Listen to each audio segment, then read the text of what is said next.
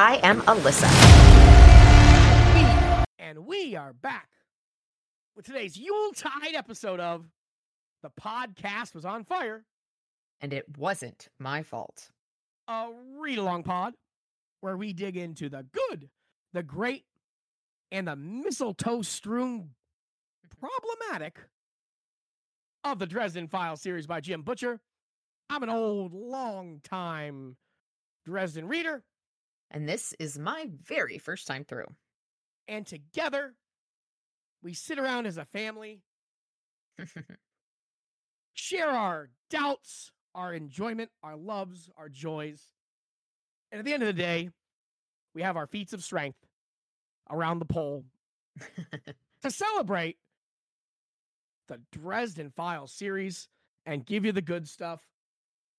Oh my goodness gracious. I am in a bit of a flashback from oh 30 days ago sitting in my old my old studio back here in Southern California. How you doing today, Ice? I'm doing all right. Been a long day. I tell you what, I slept in an unfamiliar bed, a couch, in fact. I went and had a lunch beer, Hmm. ate some Chex Mix. Yeah, I mean, I'm exhausted. Sounds like a good day. Oh yeah, no, in a good way, but I'm tired. Oof, ready for bed. Just corpses and on corpses, or anything exciting fun? Tired. Just, I I had a case, and then where a guy had a grow house in, a- in an apartment, which was impressive.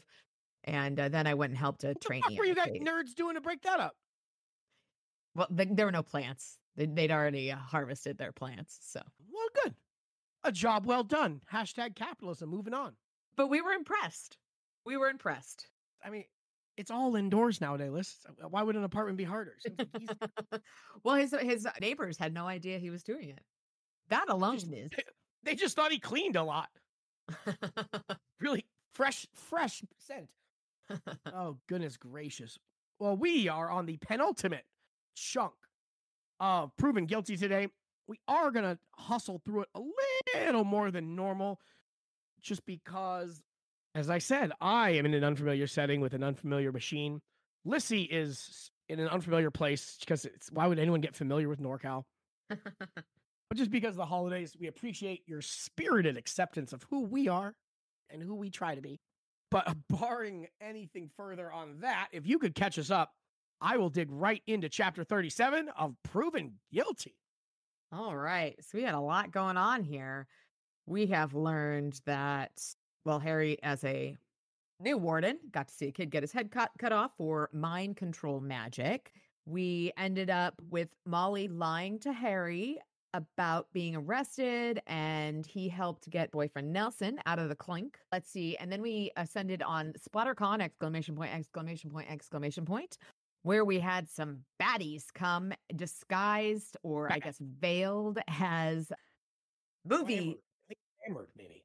movie horror characters. And we learned that they were fetches. Harry had a sit down chat with the summer lady and her knights, asking for help with what's going on with the council and Matt War. And then let's see, we learned Charity has magic or had magic. And that was the conflict that she had with her daughter who had started showing magic. We end up heading to Pell's old theater where Lily and Fix assist our plucky quadrangle of heroes to get into the winter land of Fae. And they have arrived right at the heart of winter territory at Arctis Tor.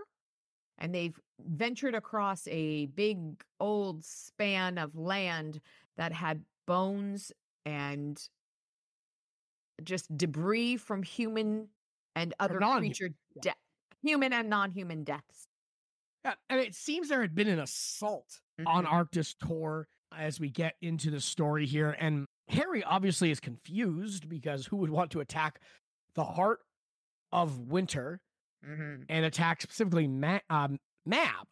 It's her fortress.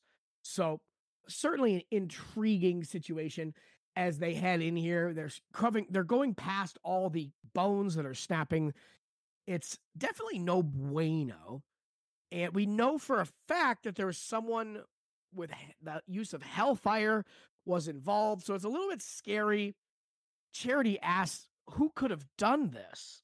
And Harry doesn't answer, but continues to describe the creatures. It looks like trolls were protecting a retreat, and they cleverly used that information to find a way in to the fortress, right? They basically follow, if they're protecting a retreat, follow the path of bones, and they get to presumably a doorway or an entryway.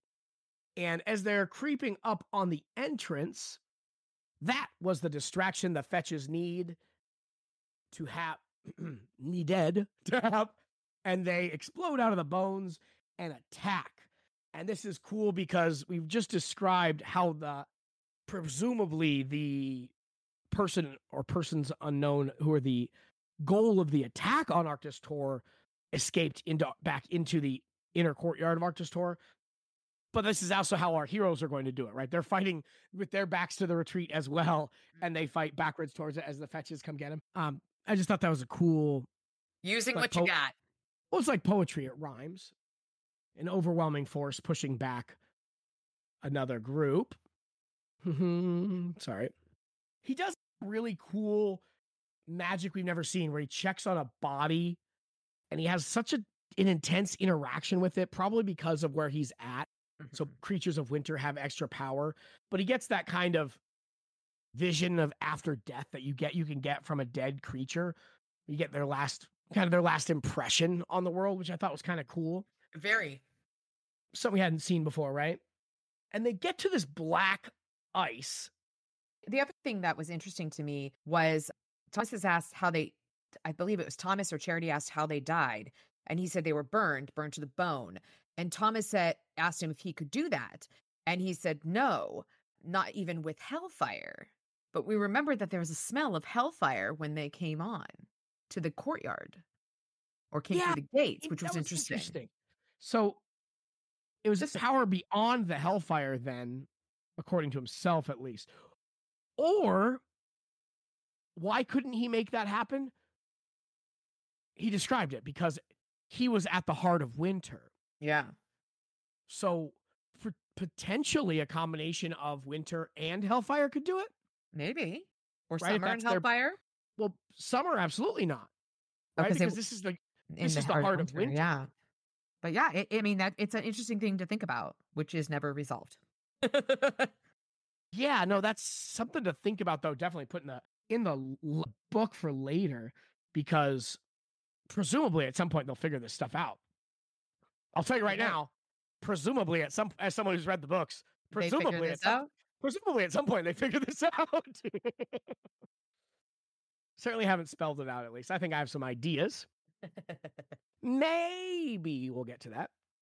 We head up the tower, and as we get in there, the fetches are starting to attack. It's a cool description of the fetches where in the real world, it's basically this is hammer hands. yeah.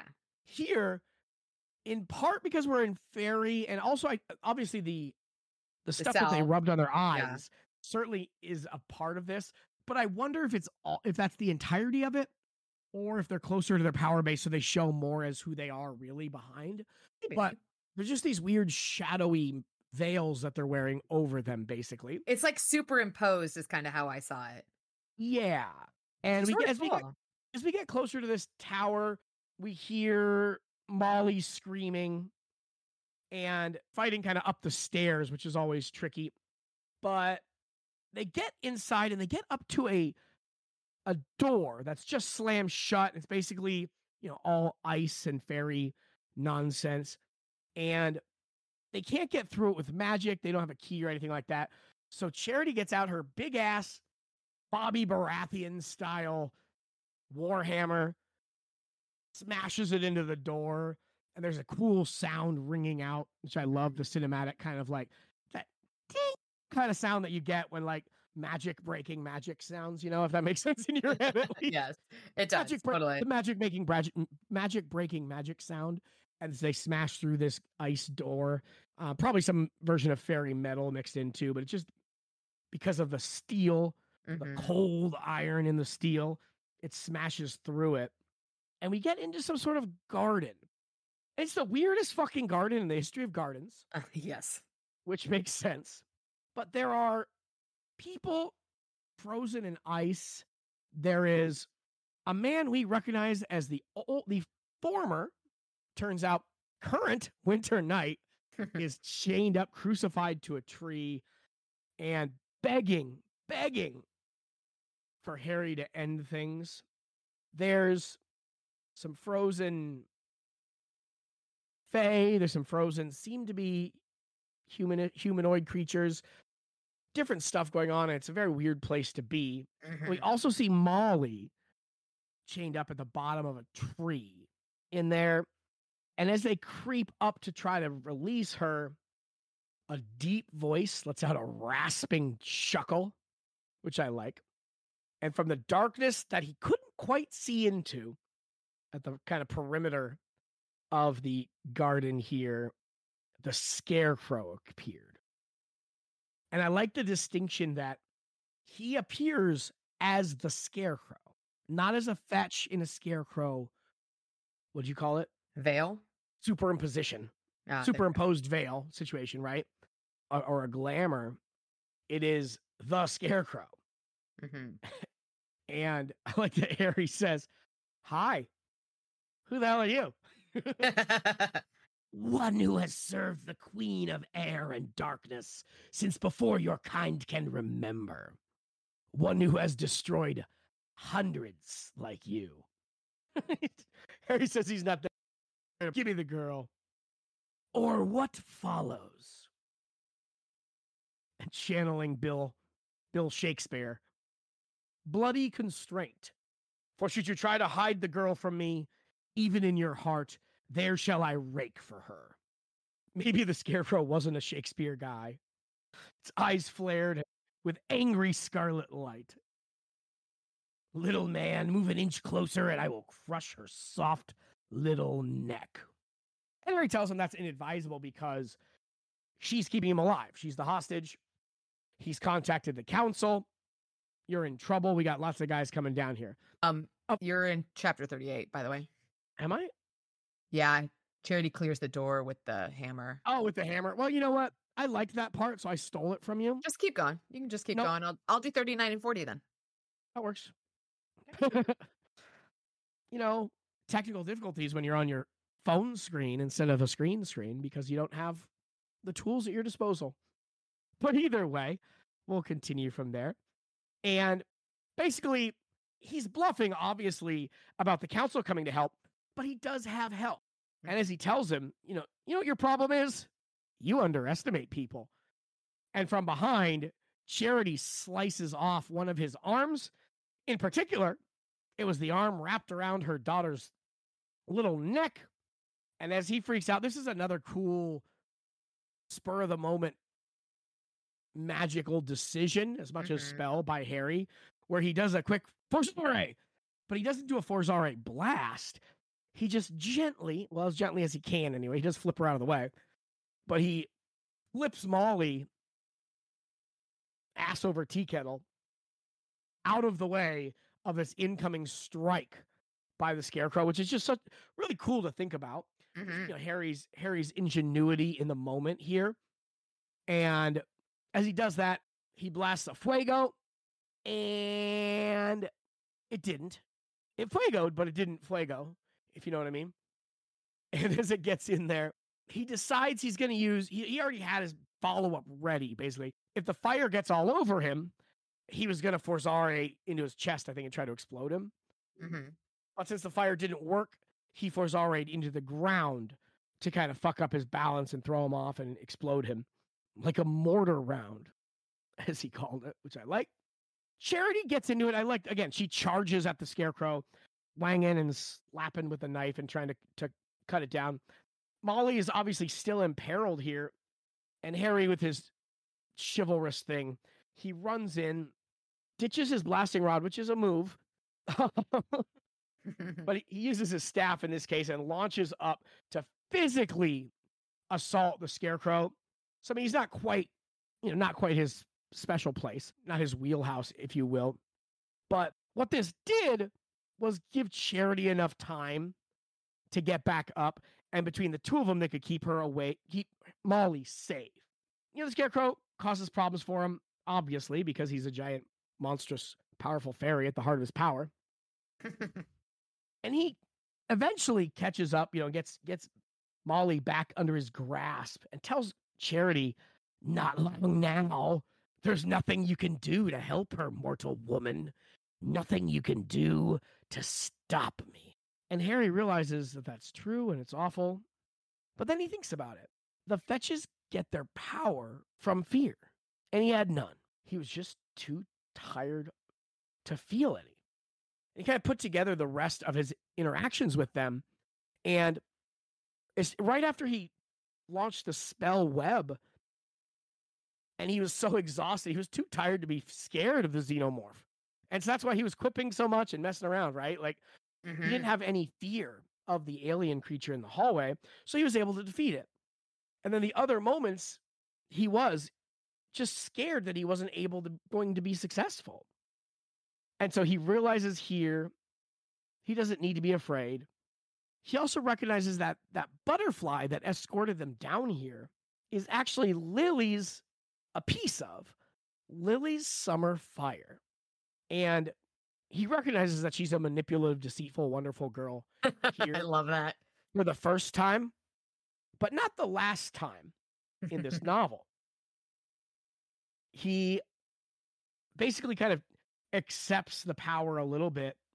And there's just this sunlight, this like, you know, like a hallelujah without the hallelujah. But that moment, you know, where, the, where they light up, and, you know, and the world is just different now than it was a moment ago.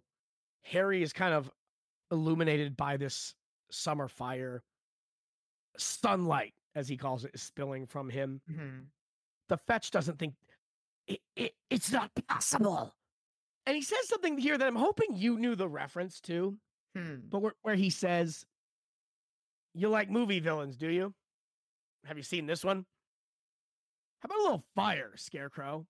Is that from the movie with the Scarecrow? I forget what it's called. I don't Uh, know. Or do you know what that reference is to? I don't know what the reference is. Interesting. Interesting. All right. So I did two chapters there, as we mentioned mid chapter here. I'm probably not going to edit anything out this time, much less that, because Hey, I don't have my editing tools. So Lissy's going to pick up the next chapters. Ready, set, go. All right.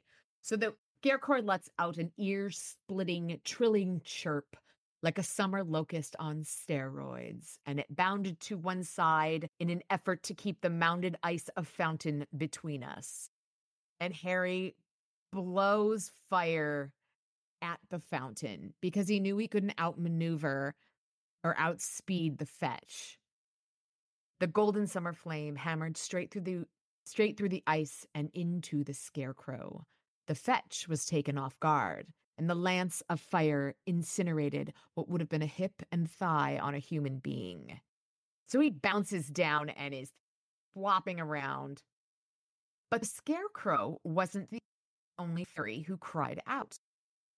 Without warning, a hurricane of sound slammed into me, painfully intense. The other fetches in the courtyard were screaming and in a, f- a frenzied chorus of berserk rage. This is throwing everybody around because it's a lot of sound. It throws Harry into a frozen rose bush, but his enchanted duster protects most of him from it. But in that second, the scarecrow had reversed its course with eerie agility. It headed for Charity and Molly, running on all three of its limbs like a wounded spider, awkward but still swift. This time, I couldn't afford to take my time about lining up the shot. I flicked a flash of fire between Scarecrow and the Carpenter woman, but it sidestepped and I only burned a few loose end tendrils from its vine body. So the Scarecrow throws itself at Molly, and Charity is laying still. Only until the Scarecrow comes within reach of her. Ch- then Charity rolled and popped up into a low, slashing lunge. Her sword seared its way through the Scarecrow's undamaged leg, slicing it off at an angle that began at mid thigh and finished just above the knee.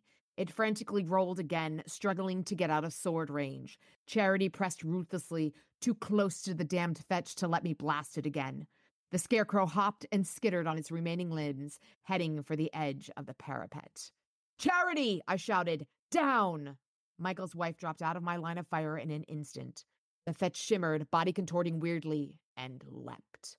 On the way, it changed. Membranous wings unfurled from its body and beat down, and beat powerfully down, and within a heartbeat of the rest of the fetch's body had conformed into the shape of one of those monstrous hang glider sized bats I'd seen in Fairy once before. It hurtled away, wings thrashing to gain altitude, and the fairy moon shone down in a lunatic glee. I had a perfect shot. Once more, I called upon the fire of summer I'd taken in. I could feel its intensity beginning to ebb, but if the fetch managed to slip away, I might never have such an opportunity again. Besides, that creature had tormented my friend's wife and daughter, nearly murdered them right in front of my eyes, and now it was going to answer it. It was going to answer for it. So I unleashed the fire again, and this time so brilliant that it lit dark mountainsides five or ten miles away, so hot that the blowing snow hissed into an instant steam in the wake of the flame. When it struck the fetch, it detonated into a blinding conflagration, an explosion that roared so loudly that it shattered every icy replica of a rose vine upon the parapet. So he burned it in midair. And Harry I shook my staff at the rock slide in a primal gesture of triumph and shouted, Who's next? The courtyard below became completely silent for a second, and then I could see fetches too dark to make out clearly darting away from the base of the spire, retreating from the fight.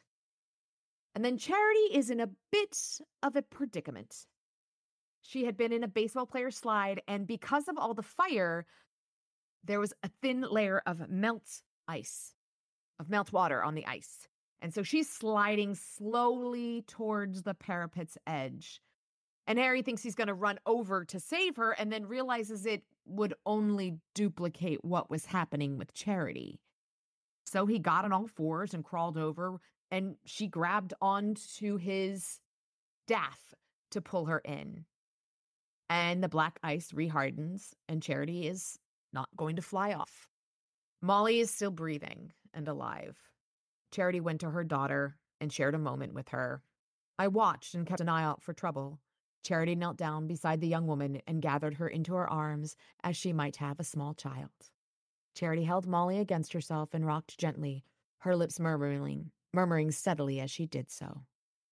For a moment, I thought that the terror and trauma had driven Molly too far to re- far away to return. But then she shuddered, blinked her eyes open, and began to weep quietly, leaning against her mother. And then the crucified man, who we learn is the former Winter Knight, No. is No, Hmm? he's the well, he's still technically the Winter Knight, but he is crucified to a tree and not do, not doing a lot of knighting. not doing a lot of knighting at all. And he that is when he realized that is Lloyd Slate, the Winter Knight. The last time he'd seen Slate was the battle above Chicago. He said Slate had been a first rank menace to society, a drug addict, a rapist, a man with no compunctions about indulging himself at the expense of others. This man is obviously blinded and he asks who was there. And Dresden replies, He says, You're here. Thank God you're here. I've been here so long. He exposes one side of his neck and asks Harry to free him, to kill him. He repeats, Kill me, kill me, kill me. Thank God, Dresden, kill me. The seedier neighborhoods of my soul would have been happy to oblige him, but some dark, hard part of me wanted to see what else I could think of to make him suffer more. Somewhere to his side, he hears a voice. You do not understand his true torment. And in the frozen fountain is a member of the Sidhe, a tall, inhumanly lovely woman, her appearance one of nigh perfection. Or it would have been, though in other circumstances. She stood calmly, one leg, her head, one shoulder, and one arm emerging from the ice. There was an eerie serenity to her, as though she felt no discomfort, physical or otherwise, at the imprisonment. She seemed to regard the entire matter with amused tolerance, as though such trivial conditions were hardly worthy of her attention. She was one of the oldest and most powerful Sidhe in the Winter Court, the Leanansidhe, and she was also my godmother. Leah, I breathed quietly. Hell spells, what happened to you? Mab. Last Halloween, she said you'd been imprisoned. She kept you here, is that it? Obviously, you do not understand his true torment. Uh, what? It's late. There is pain, of course. But anyone can inflict pain. Accidents inflict pain. Pain is the natural order of the universe, and so it is hardly a tool met for the Queen of Air and Darkness. She tortures him with kindness. She leaves him hung up, hung up like that, and then she comes and saves him from it. She heals his wounds and takes his pain. She restores, restores his sight, and the first thing his eyes see is the face of Sidhe. She cares for him with her own hands, warms him, and then she takes him to her bower. Poor man. He knows that when he wakes, he will hang blind upon the tree again, and can do naught else but long for her return. You think he's going to fall for that? Fall in love with her? Love. Perhaps, and perhaps not. But need. Oh, yes. You underestimate the simple things, my godchild. Over and over, spinning him through agony and ecstasy, the mortal mind breaks down, not all at once, but slowly, the way water will wear down a stone. Mab is patient. She lives he lives only so long as he resists. And he asks what happened to her. And she says, I grew too arrogant with the power I held. I thought I o- could overcome what stalks us all. Foolish. Milady Queen Mab taught me the error of my ways. She is a little creepy. He says she looks like she fell out of the crazy tree and hit every branch on the way down. And then Thomas appears. Laugh, delayed laugh to that. It's kind of funny. and we know Murphy's all right. And Thomas says we need to go now. Why? Something's coming. Something usually is. What do you mean? and we learn that the wild hunt is coming towards them. I think a lot of things are coming toward us. No sooner had he said it than I heard blended with the distant cry of the wind a long, mournful, somehow hungry horn call. And he looks in the distance and sees fairies covered in weapons and armor. And another horn hang out. Another horn rang out only from the opposite side of things, from the mountains. Bro. And then Harry looks at his godmother and says, The power I used here, that is what caused this, isn't it? Of course. And Thomas jumps out of his skin because, you know, the, uh, statue, the statue moved and spoke. And Harry introduces Thomas to Leah and Le- begins to introduce Leah to Thomas. And she says, I know who he is. I know what he is. I know whose he is. and Leah says that he summoned, Harry summoned forth the power of summer in Arctis Tor, in the heart of winter. When you did so, those of winter felt the agony of it, and now they come to slay you or drive you forth. Uh, how many of them? Why, all of winter, child. All of us. Charity, we're leaving. Charity nods, and they get the hell out. And he asks Thomas, see if you can chop her out without hurting her. And Thomas asks, is that a good idea? This is isn't this the one who tried to turn you into a dog? A hound. Quite different. She was a friend important, of mom's. distinction. So was my dad, and look how that turned out. Then give me the sword and I'll do it myself. I'm not leaving. Then Leah does this weird bestial kind of twitchy thing, and when she turns back to Harry, it is his godmother again in her eyes. And she says, Child, you must not free me. I cannot yet be trusted. It is not time. I would not be able to fill my promise to your mother. You sh- should you free me now. You must leave. Trusted? No time. I cannot long keep it from taking hold of. And then she twitched again, and the madness returns. Wait! I have considered. I've reconsidered. Free me. Then he and Thomas step back. Release me! What the going on here? Thomas asks. I'll get back to you after we get out of Dodge. And so they head the hell out. The fountain refreezes itself, and they through the the the ice of the the statues, a tri- tr- um, trio of noble women. The light hits it, and the white marbles of its eyes was suddenly suffused with emerald green, the same color as Mab's eyes. Not just the same color. Mab's eyes. The statue winked at me. So he gets the fuck out of there with good reason. And he's using the small amount of power from Lily's butterfly to keep them from, you know, hypothermia. I took the lead and ran for the rift as a nightmarish symphony of wails and horns and howls closed in all around us. Shielded by the good graces of summer, we fled Arctis Tor.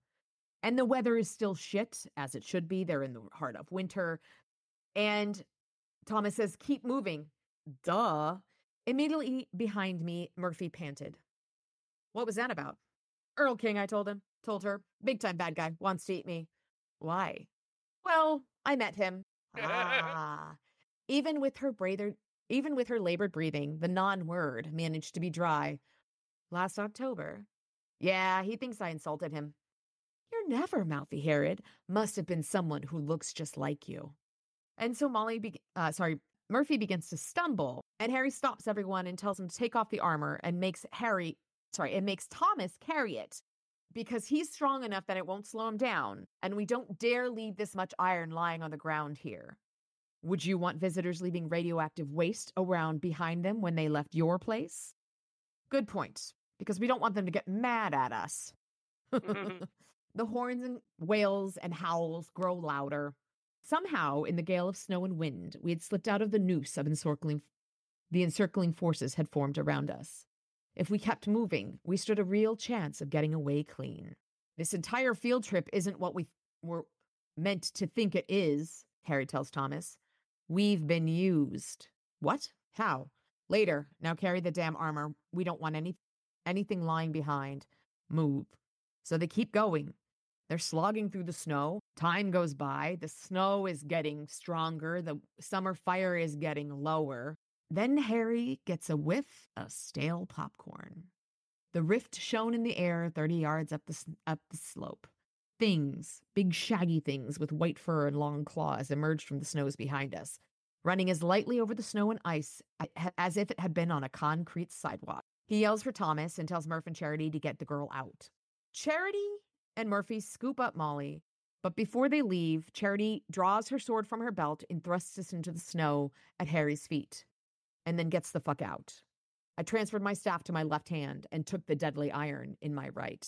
The last bit of power Lily loaned me played out, and I didn't have enough magic left in me to light a candle, much less throw around fire or even use my shield. This was going to be about steel and speed and skill. Now, purely physical, which meant that I probably would have gotten myself killed quickly if Charity hadn't thought fast and armed me with iron. So we it it's they're sorted out that there's some kind of ogre and they start fighting. Thomas jumps two steps, bounds into the air about 10 feet off the snow, and comes down with his saber slicing through an ogre's breastbone, splitting him open like a steamed baked potato. Thomas wasn't done there. The next ogre threw a rock the size of a volleyball at him. He whirled and dodged it, faked to one side, and then cut across the second ogre's thigh, sending it howling to the ground. And then the third ogre hits him with a tree trunk that slams him into a rock behind them, just barely missing Harry. I'm not a terribly skilled swordsman. I mean, sure, more so than 99% of the people on the planet, but among, but among those who know anything about it, I don't rate well.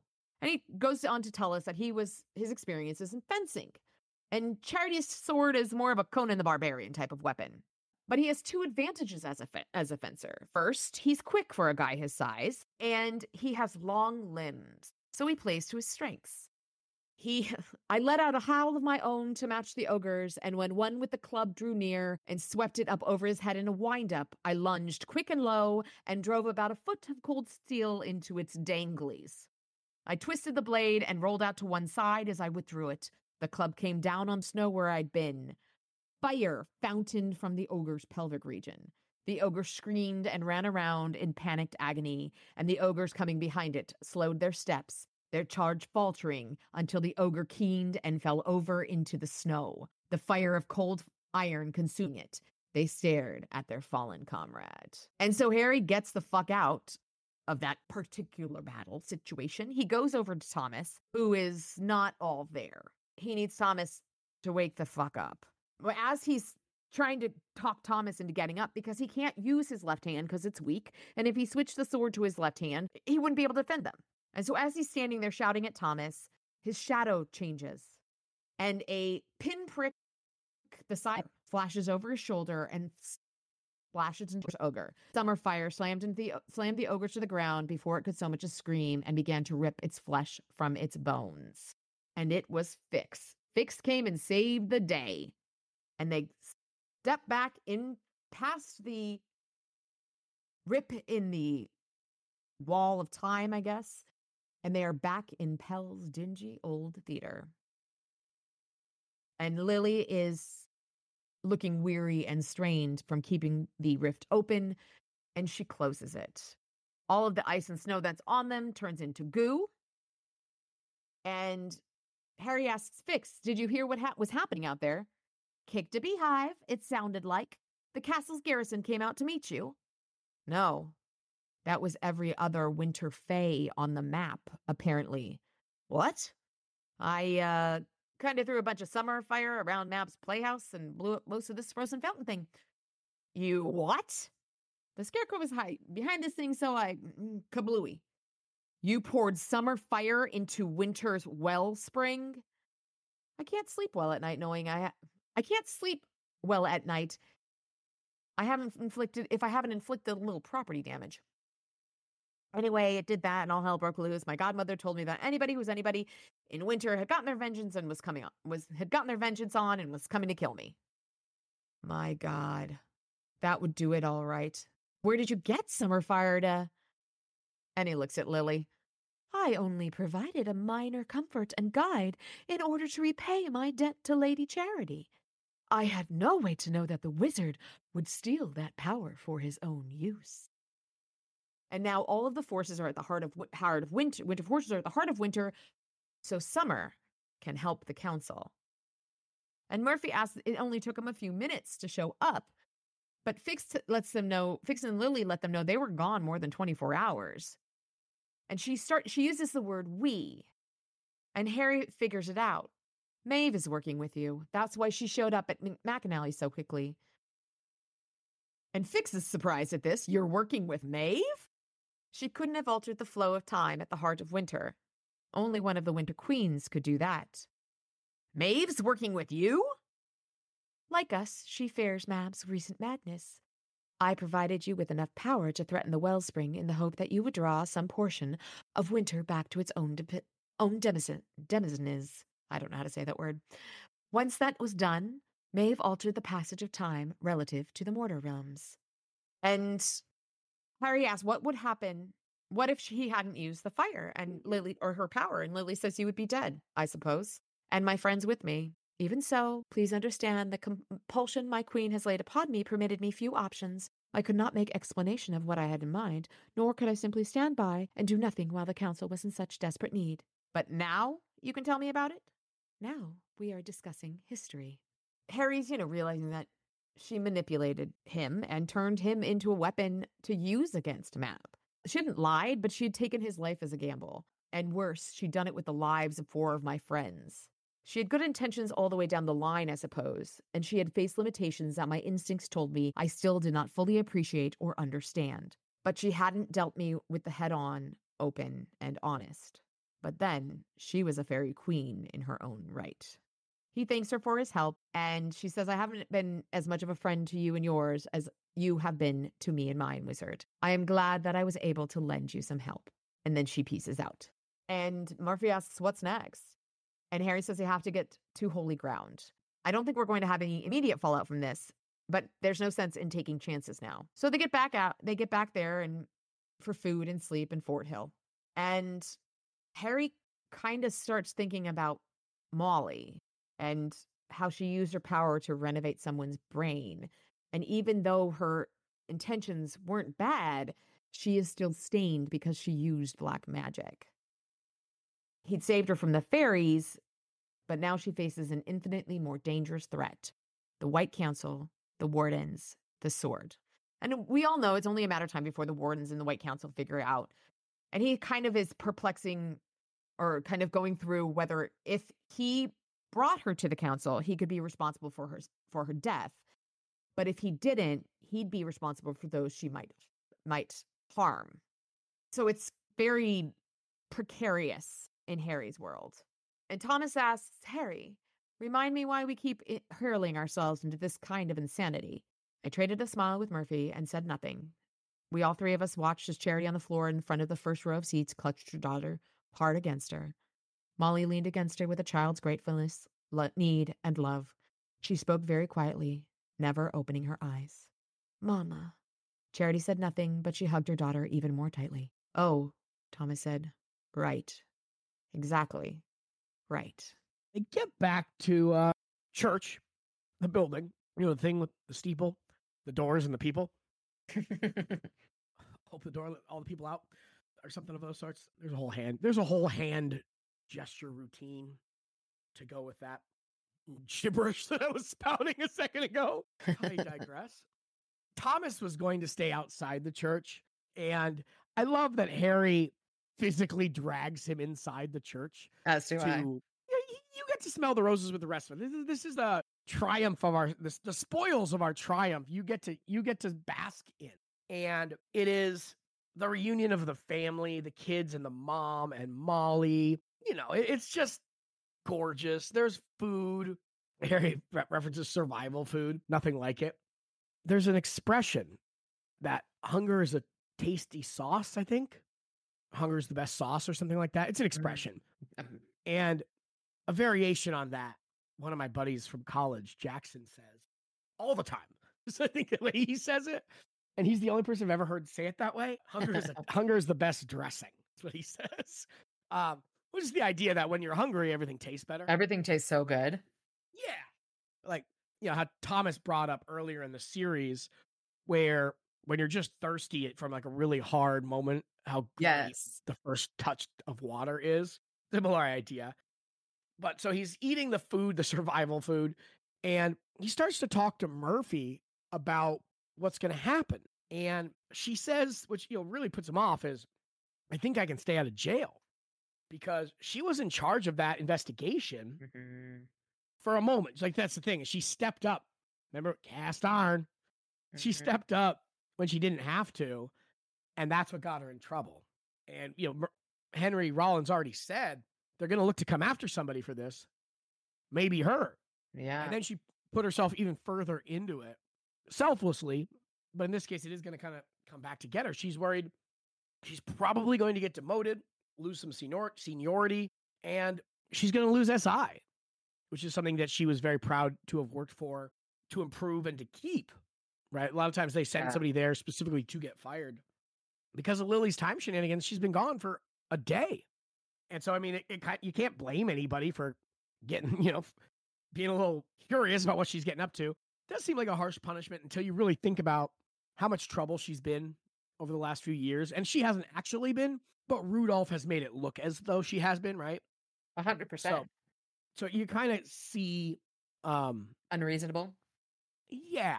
You know, like the, the people her bosses are always this shadowy IA is always coming after and stuff, but internal affairs.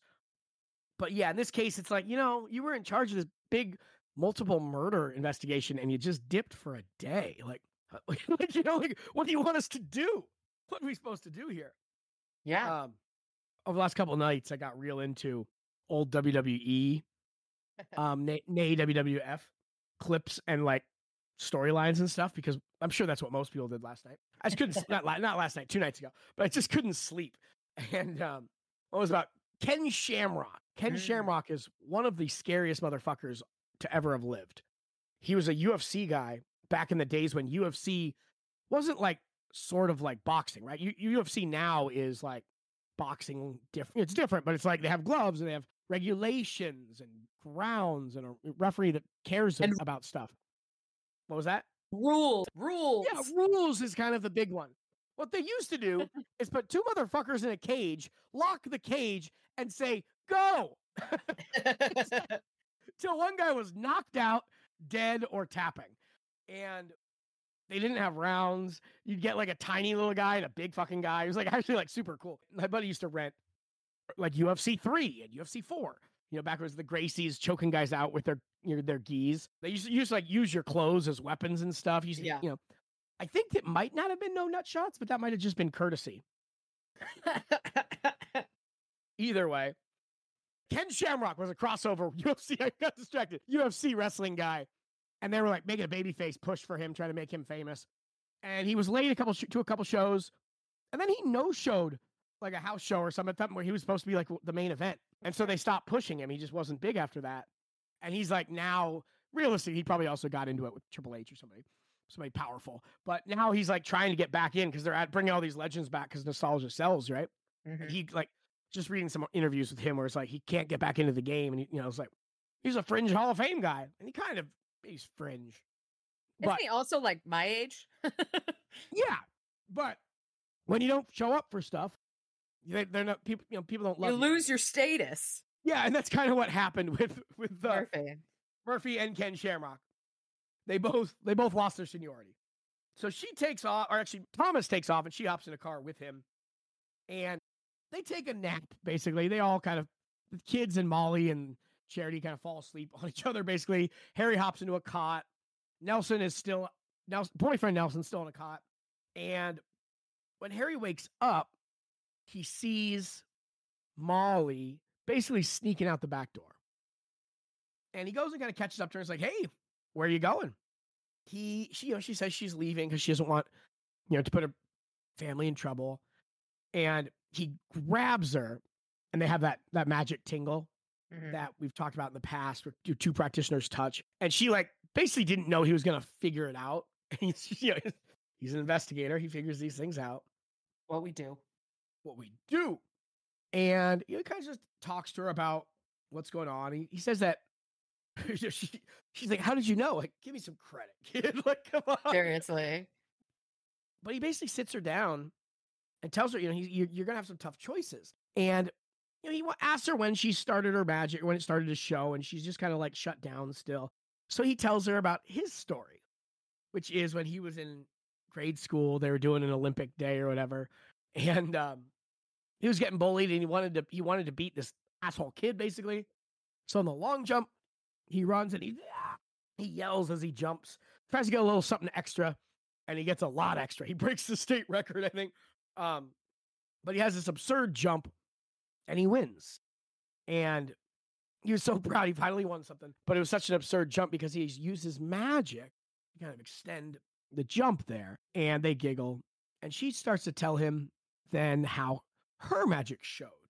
And it was a day uh, like like one that we saw a few novels ago, where when Harry was hiding in the treehouse, and she gets back, but she's not expecting to have to change in the treehouse because it's Aaron's day.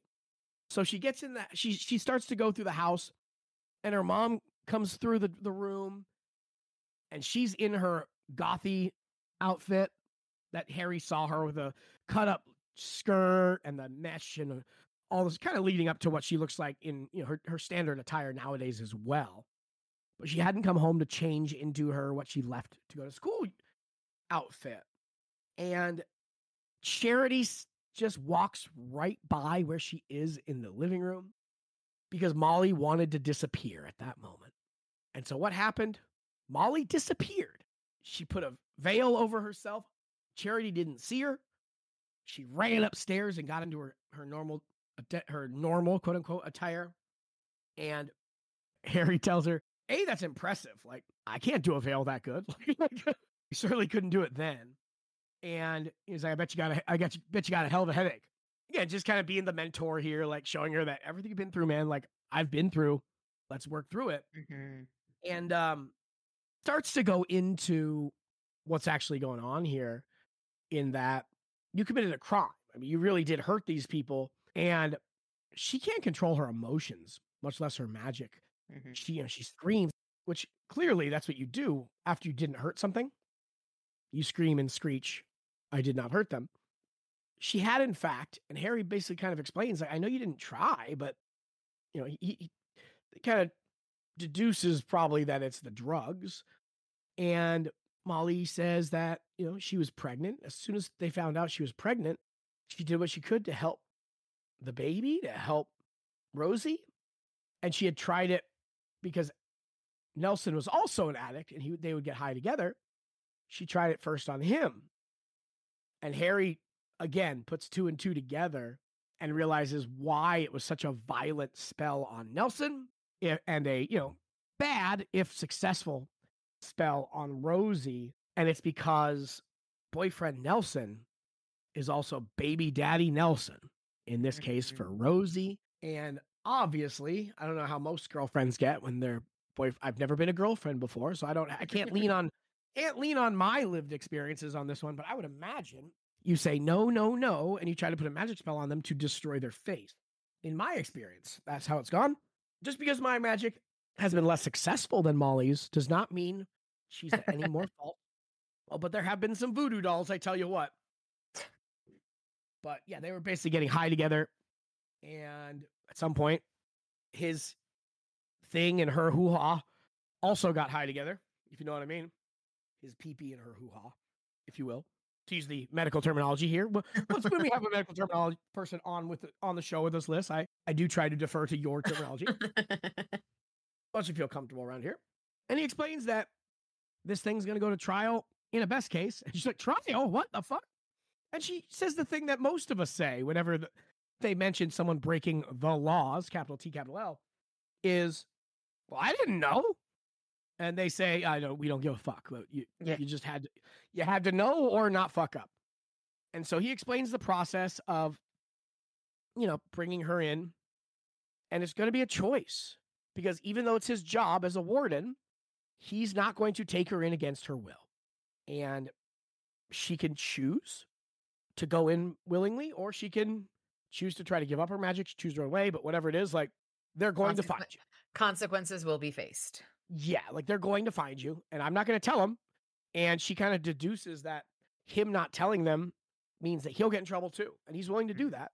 He's also willing to take her in if she goes willingly and risk his himself in that way, because he's he can try to get her off on probation, similarly to how he was on probation for the bulk of the first novel. The doom of Damocles could be conferred on her and him as her caretaker. And that's the best case scenario. And he's offering that. And so she thinks she wants to go in, but Harry needs her to have talked to her parents. And Harry wants to make sure he tells her that there's a way that they can kind of figure out how far gone she is. And I love that he explains it, you know, but doesn't. Know, it's like, do you know what a soul gaze is? She just she just gives us the kind of the vanilla version. You, you you you see each other, you get a sense of the person. Is true. It's just also obviously more deep than that. Um, and I have a fun little tiny short story I want to read in the analysis section on that uh, that I saw on Facebook this week. Uh, that was really cool. But they have a soul gaze, and as always, we get Harry's interpretation of it. And I love that he kind of looked into her eyes and looked in her eyes, looked at his eyes. He's like, "What the fuck's going on?" Before he realized that they were it had already started. Right? I just thought that was Mm. Yeah. Um, again, someone with his level of experience and intelligence and understanding, soul gazes still catch him off guard too, which is kind of a cool thing about that magic, right? Like Yeah. you never know what you got. You never know. Yeah. Yeah, but it's significant and different to an extent where like even wizards have no fucking clue. Like, ooh, what's this going to be about? You know? Yeah. I think that's kind of fun. It's like sticking your hand in a grab bag. You know, you got an idea what's in there, but who fucking knows? Maybe they, maybe there's a trick. And so they go through it, and it's a really cool soul gaze where he basically sees three different versions of her kind of reflected in the window there. Um, one is gaunt and on the street and troubled clearly. Um, she's obviously maybe whether it's drugs or magic or just being under you know malnourished there's problems with her um one was basically her as an adult uh, as an adult. I wish. I wish we were all adults. Um, just her, her as an older woman surrounded with children, and she's comfortably heavier. You know, she's older. A kind, she third, kind of lived her the life her mother wants her to have. yeah, exactly. The third one, she was scarred or branded.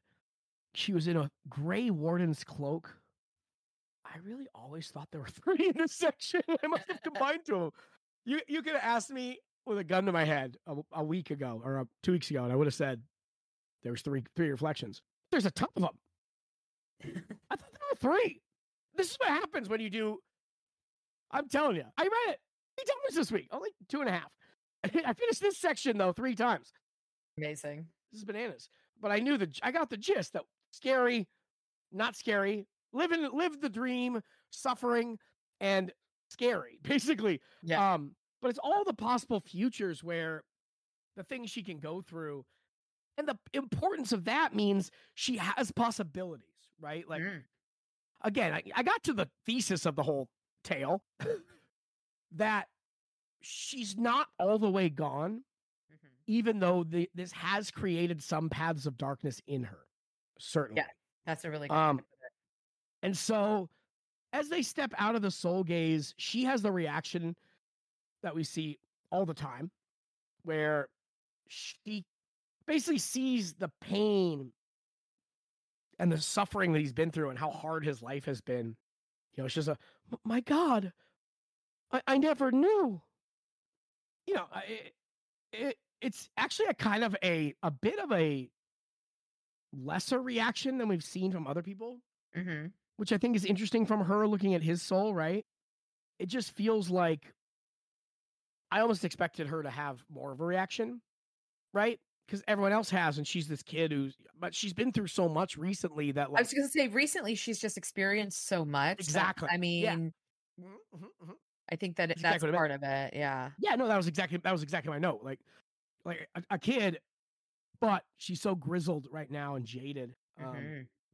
so you know he, he basically says he'll risk it he'll be her apprentice but you have choices you can put your power aside like your mother she didn't you know he doesn't say that but Yeah. you can or we can go to the council and do what we can you know like hope that they let us go um she says you know should i i should talk to my parents and again he's like you you could you know you're only 17 maybe maybe harry let her at least chat it out but um but yeah i mean this is her choice right this is Uh, yes. this isn't definitely. her next couple of months this is the entirety of her life Mhm. ahead of her and you know so you can't let anyone else make this decision for you.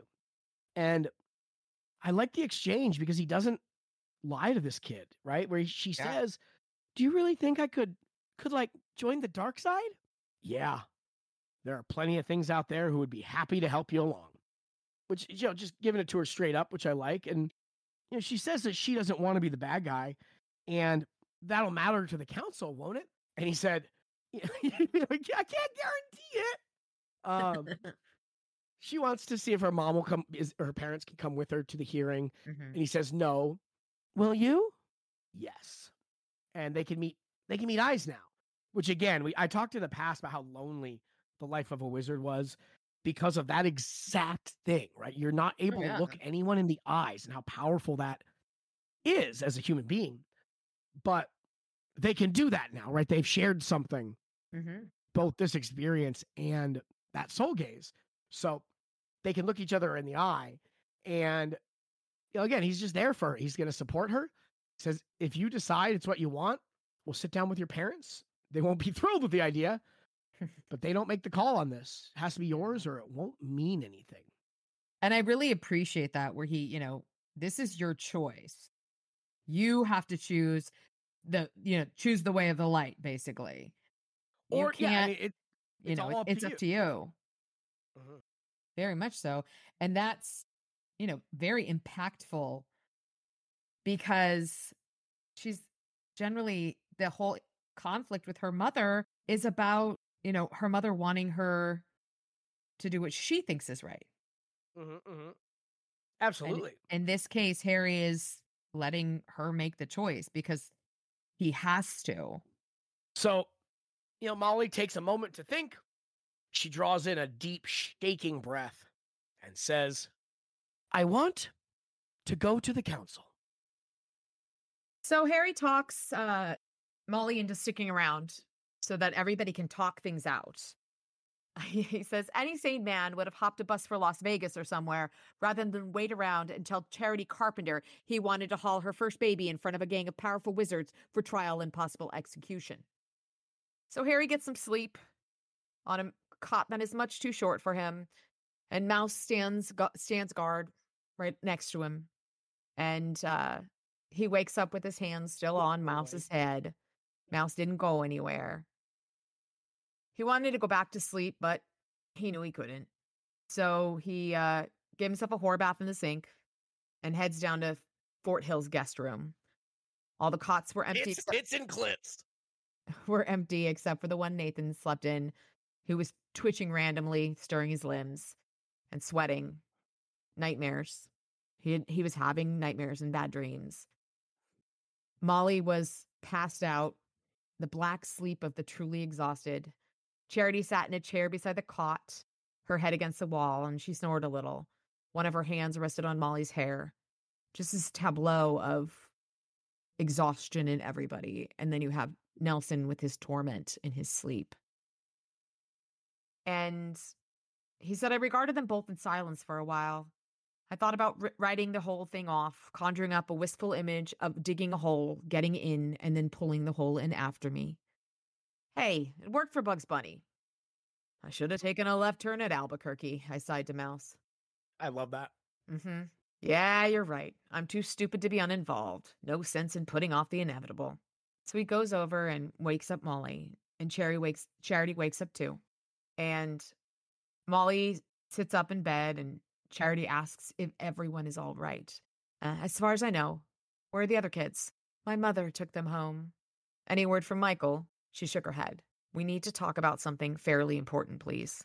And what is that? She asked. Worth waking up for. Maybe you could get up and. Save goddamn daughter. Like, you know, easy with the snark here, lady. Well, and then, you know, Molly says, We do need to talk, Mama. And it that that was the influential comment. She says, Very well. So Harry finds some food and uh they sit down to eat their breakfast.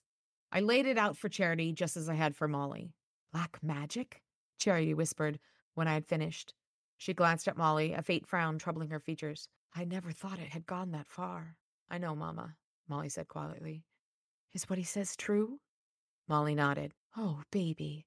How could I have not seen this happening? Don't beat yourself up over it, at least not right now. It won't help e- anyone. Neither will this nonsense with the White Council. Of course she will not go. I don't think you get it. She's going. She can go voluntarily or she can go when the wardens find her, but she's going. You plan to inform them of what has happened then? No, but that kind of magic leaves a, leaves a mark. There are plenty of things in the Never Never who can sense it, and in fact, they had already tipped off the council there's, there was black magic afoot here. Even if I never say anything else about it, it's only a matter of time until the wardens and warden investigates. You don't know that for a fact. I kind of do, and this isn't just about accountability either. Things she's done have already left their mark on her. If she doesn't get support and training, those changes are going to snowball. You don't know that. I kind of do. Hell's bells, Charity. I'm trying to protect her by dragging her in front of a kangaroo court of egotistical power mongering tyrants so they can execute her. How is that protecting my child? If she goes involuntarily with me, I can think I can get her, get her clemency until she has a chance to show them she is sincere about working with them. Think? No, that's not just good. That's not good enough. Charity, the only thing I am sure about is that if Molly doesn't come out and if one of the other egotistical, power mongering tyrants find her, they're going to automatically declare her a warlock and execute her. To say nothing of what will happen to her if she's on her own. It's more than likely that she'll deserve it by then. That's not true. She's not going to become some sort of monster. She's not going to change. My God, Charity, I want to help her. That isn't why you're doing it. You're trying to do you're trying to get her to go with you to save your own skin. You're afraid that if they find her, they will brand you a traitor for not bringing her in and execute you along with her. Mama, please tell me what Harry has done in the past two days to make you think that he is selfish or cowardly. Was it when he turned to face the ogre so that we could escape? Was it when he traded away the obligations to the si- lady owed him in order to rescue attempt the rescue? Young lady, that isn't. Or perhaps it was when you were unconscious and no one could have stopped him from simply taking me to turn over the council, and instead he stopped to give me a choice? You told me he's everything he's done since I was taken. Now he's offering to die for me, Mama. What more could you ask him? I don't cry every time I read it. Apparently, I cry every time you read it. God Well, damn it. You're welcome. Carry on. so Charity, her face turns red and she just gets really quiet and bows her head. Molly sits at her feet and hugs her mother's legs, and Charity hugs her back.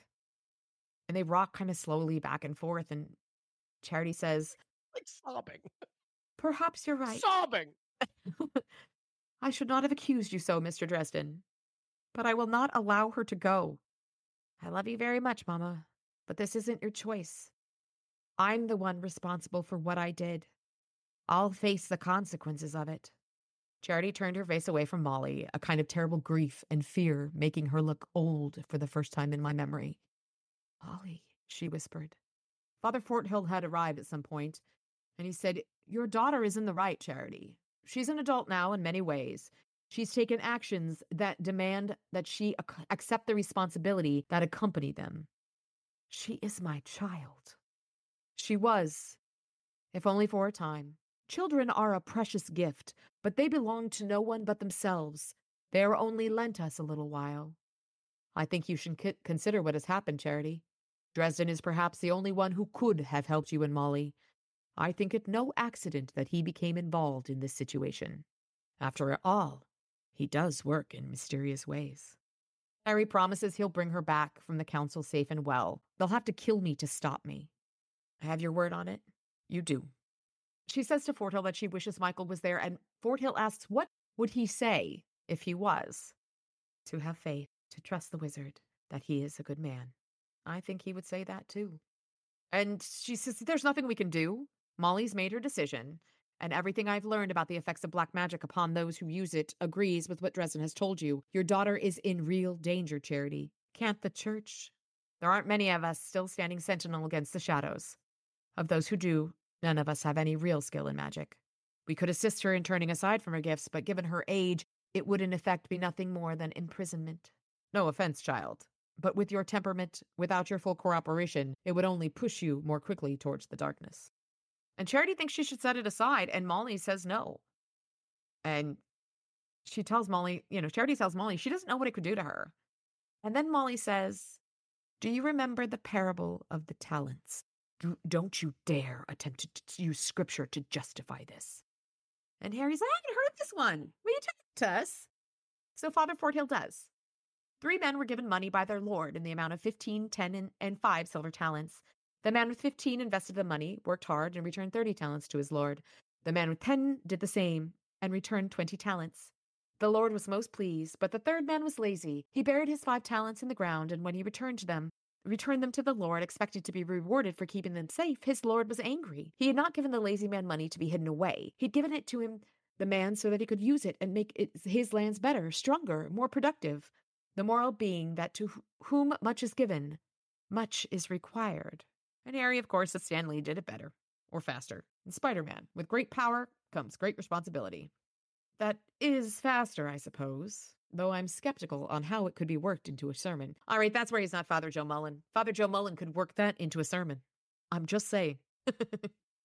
and Harry says, My teacher told me something once that the hardest lesson in life is learning when to do nothing, to learn to let go. And Molly tells her mother that she wants to make a difference, that she knows bad things exist, but she wants to help.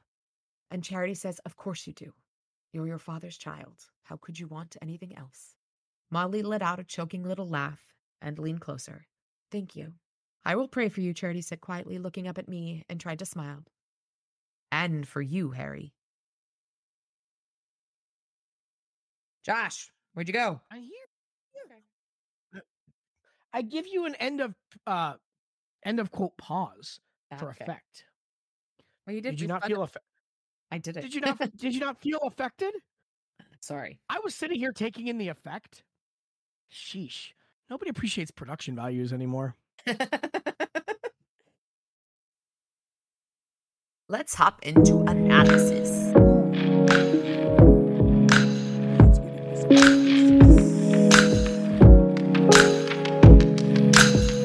All right, we'll do some quick analysis here. I don't, as we're recording this, I'm not sure if I have any access to the uh, sound effects for this thing. So it might be a sparsely edited Yuletide edition. But yeah, good stuff. What'd you think in general? Obviously, it was cool. Yeah. I really liked all the story elements that kind of came together and bringing characters back around that we haven't seen in a while and um all the little bits and bobs that really ran throughout. I liked. Mm-hmm, mm-hmm, mm-hmm. That was a good chunk. It sets us up. There's really not a whole lot of the current story. Obviously, we're getting into you know what happens after we make this choice and move forward. Mhm. Um, but the main kind of the main plot of the novel, as far not the main plot, but the main conflict, I'd say, right? The main conflict was these fetches and this attack. Uh-huh. Um, but the, the overarching kind of plot through line was about this black magic and Molly yes. right? So it seems it sounds like we're gonna bookend on these kind of situations with warlocks. Where um what'd you think as kind of we got into the first chapter here, 37? Any thoughts, any notes, any ideas? On 37 specifically, Yeah, we kind Uh, of got started. I like the the descriptions of all of the locations are very cinematic, like we've Mhm. talked about and a million times over. Mhm. And you can kind of see like when they walked into the courtyard and just the the vastness kind of superimposed with the bleakness. Uh-huh. Uh-huh. It's the winter's stronghold. Constant mention of the bones is crazy, but also Harry's ability to touch the bones and and and feel the existence and the and the last moments of that troll or ogre or whatever it was. Yeah, we we geek out kind of anytime we see new magic, and we Oh, use a lot of people here. Listen, I really get excited, and you do for most of them as well. Oh yeah. whenever there's a new spell that we see, and this, I feel like he's referenced something like this before, but never been able to do it. And I wonder if it's something about how much power there is in that place, right? We've seen him in the past, kind of at least our pod canon um, version of head canon. Our Uh-huh. pod canon i- in a couple of scenes and moments has been that we think he's pulling energy out of the atmosphere, right? Uh, Yeah. we saw that in the loup-garou attack, a little bit maybe in the Pyro Fuego Yeah. Bianca's, right? Like there's a couple moments where it just it feels like he's leveling up for the moment, right? He's just Yeah, sucking in He's some excess power. drawing in, he's drawing in the power from the environment.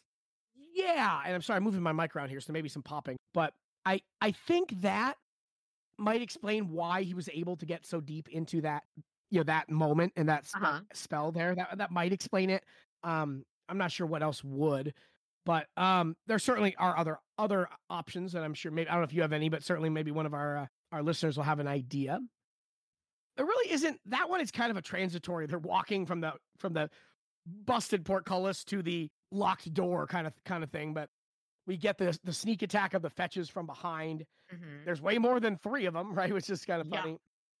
Again, it's kind of an, an in between chapter, which is why in my my notes here I didn't even notice the line I'd drawn because there isn't really a there, nothing's really happening, right? Like Mhm. like all the all the all the uh exciting stuff starts to get going in 42 which i also read but um because of that same reason i just tore right through the break because like you know it's all kind of building up to that scene in the garden slash prison Mhm. i referred to it as a garden a few times in a row because it is Yeah. um and then later in that i think maybe lissy's chap i don't remember which chapter but they're both lissy's chapter they start to realize it's a prison at Yeah. that point and it changes a little bit of everything there i see there's a statue of three or uh, the three women that look like identical twins Mhm. you see that a lot in magic and magical you know, kind of witch stories about the mother maiden crone kind of the three Yeah. aspects of the woman um of, of femininity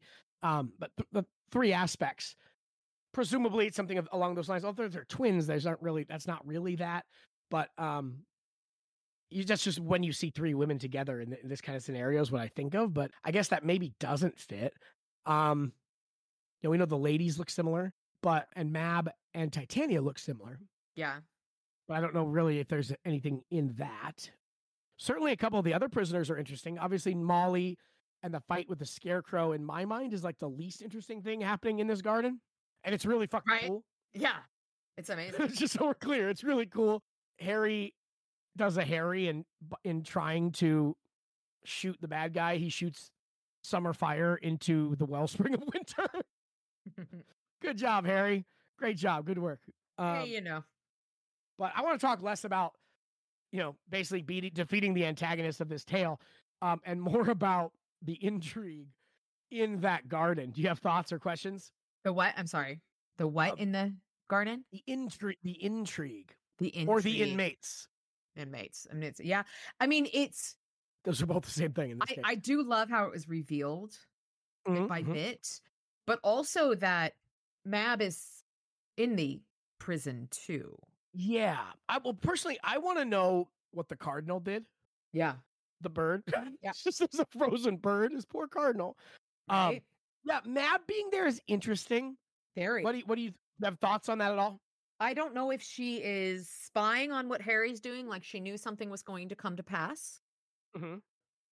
or Well, we- if she was attracted to the, the, the magic and just kind of willed herself there to keep an eye on to see what was going on.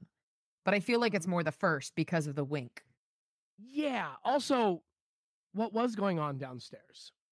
Yeah. What happened to get to this point? There was a well, we know there was hellfire. There's a bunch of dead Mhm. defenders, and this is this is the escape that they were defending up to this place. Yes. And the other thing I was thinking about, which Mhm, we mhm, mhm. regard in regards to the hellfire, we did discuss about hellfire and winter could cause that that damage. Well, no, Harry says specific. Oh, hellfire and winter. That's what we talked about. Harry's hellfire Oh. wasn't strong enough.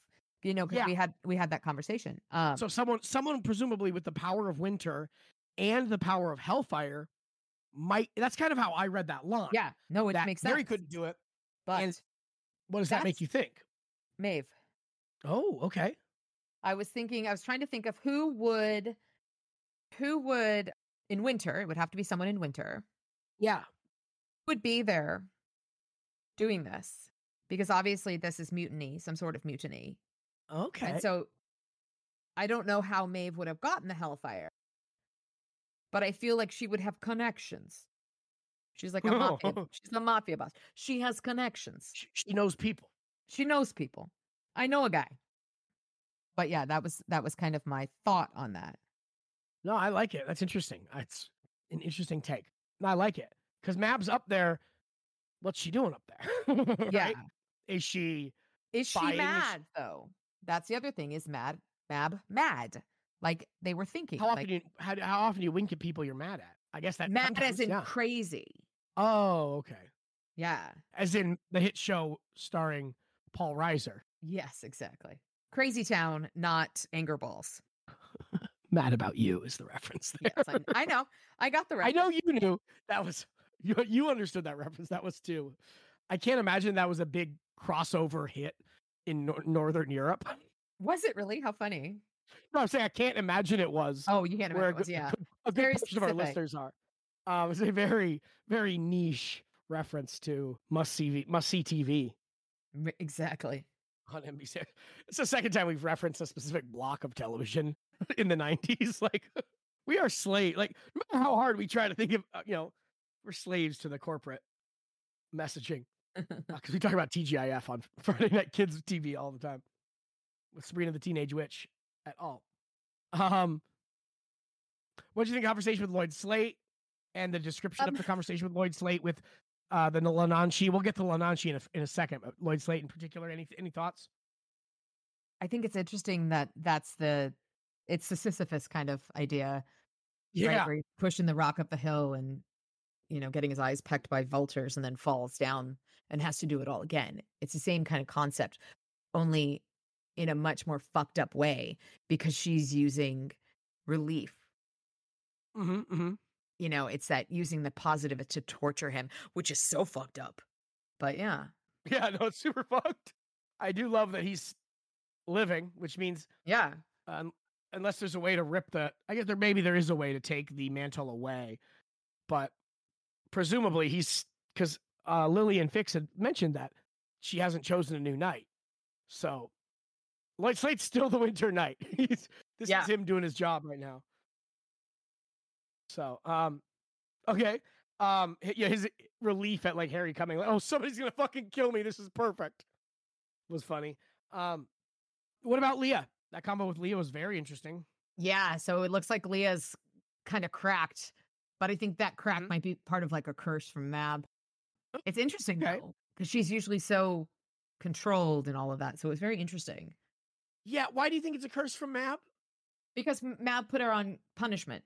Yeah, Mab's punishing her because she thought she could rise above her station. Yeah, so I think she just cracked, or she Mhm, Mab mhm. made her crack. You know?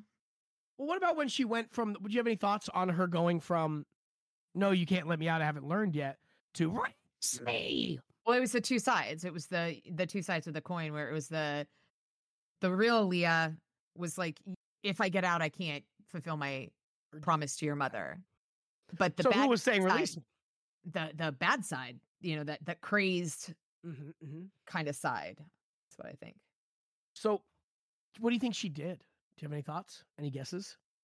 I don't know. I don't. talk about not understanding, right? Because fairies by nature should be, she should be just doing her job. That's what fairies do. Yeah. So Leah definitely did something, Uh-huh. um, or was thinking something, or doing something, or had Yeah. something. There's an attack on the front door. Mab is spying, surveilling, hiding, visiting from afar. Some combination of those four, right? Like, or she maybe is the bad guy and got you know got into this prison, and there's some some power to that. Um, these are kind of my thoughts as I went through this many many moons ago. The fire in the wellspring, obviously, you know Lily with her yeah. I think that's fantastic.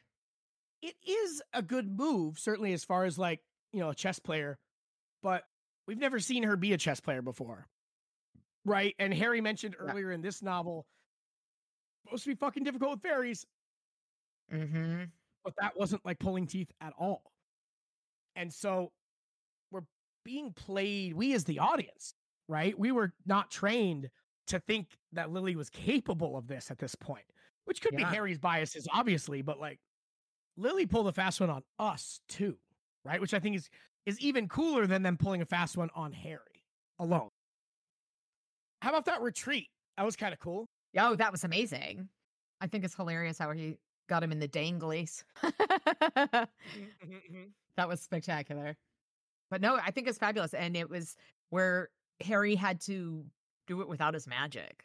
But that that charity had the forethought to leave him iron. That was amazing. Yeah, throwing it down in front of him was great. Oh yeah.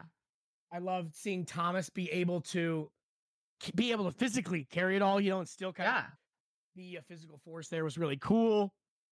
But very, very fun to see them fight through it. The conversation where Lily, again, Lily also pulled one over Fix too, right? Fix was there in good faith, just Yeah. trying to help his friend. Good old fix. And so, so she kind of used him in this case as well, which I don't think Fix realizes because his, uh, you know, he's got doe eyes every time she walks around. yeah. Um, she every time she flips her hair, but still, it was interesting. Again, kind of subverts our understanding of a scene we just saw, right? Like it's really cool storytelling. Anything else on that chunk before we get to the uh, Saint Mary of the Angels? No, I, I I enjoyed it immensely. I really did. I liked that whole where Fix was like, "Hey, what the fuck?" But that Lily was just she is very very uh manipulative, but also she had forethought. You know, where she thought ahead. She knew that she also knew Harry well enough to know how he would react. Exactly. She was like, no, like she, but she knew, but she also wasn't worried. yes. kind of sucks, but is you know we get it. At this Yeah. point, she's not she's not Lily. That he only met her for like. Did he even? He actually never met her as a as a changeling, That's true.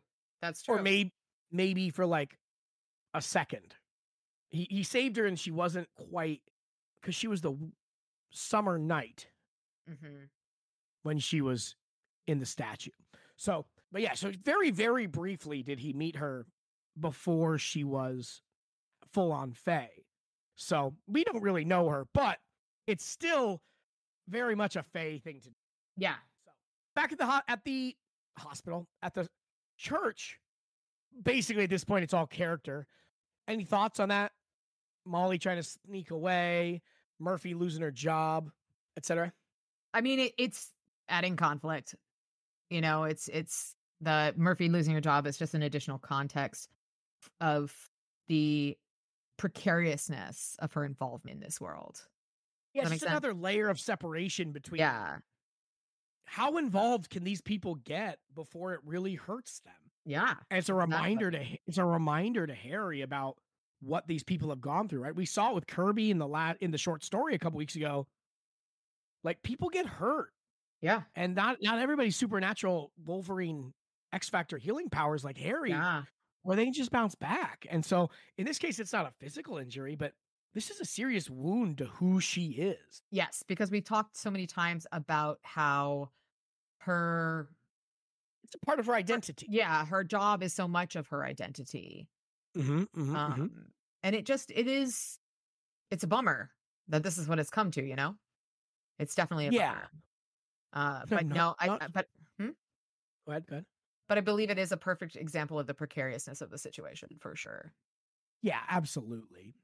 And then we get into the conversation with Molly, which is really what this novel has been building to and building to and Mhm. building to since you know we took that left turn at at Dodge where you said it seemed to be as a, as a movie about black magic and the wardens, which Mhm. wasn't wrong.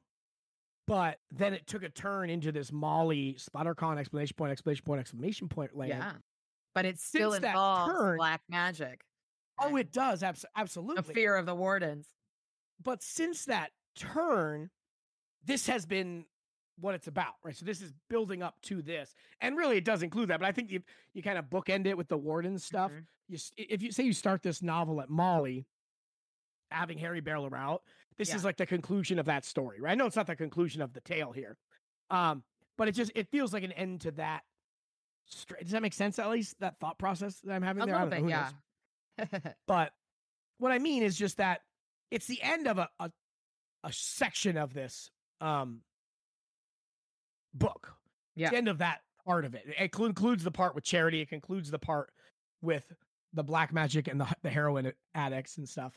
Um and But it's a it- really it's interesting though because throughout there's all of these elements of marring where the mm. boy at the beginning he was marred by black magic. Rosie and nelson are marred by their drug addiction further marred by her black magic. Molly is marred by her black magic and we know that harry is also marred in some way by magic and the black magic that he uses. He talks about taking the shower to rinse off the stains that he had encountered. So there's a lot of that. Everybody else ha- is marred and stained and harry has to remove that to be at his most powerful mm-hmm. most useful. So it's an interesting kind of story element i think in regards to that black magic and how you know we did talk how about it you know, mars you. how it mars you and how it's kind of it starts at the worst that the worst what's it's the what's the worst that could happen it this novel starts at what's the worst that could happen Yeah, no, that's true. Absolutely. but yeah No, I like that thought. Um the conversation and the soul gaze. I like how Mhm. like her I didn't hurt them. You know, um like she is out of control. Like she is a risk. But that's also Of- a very teenage girl response. Sure. That's fair. That was just a thought where it's it is very much a teenage girl response. But it's also yeah, but it's someone who doesn't understand the world she's living in yet. Oh, 100%. Which I think is why But why she's also a right. teenage girl. that's what I mean. That's what I mean, right? Like she, but in both cases, she doesn't understand the world she and her, she and her mom are living in. She also doesn't understand the world that she, her mom, and now and the Harrys of the world, right? Like yeah. she's struggling with it. She's struggling with the base issues that a teenage girl will struggle with, or teenage Mhm. human, and she's also struggling with compounding it.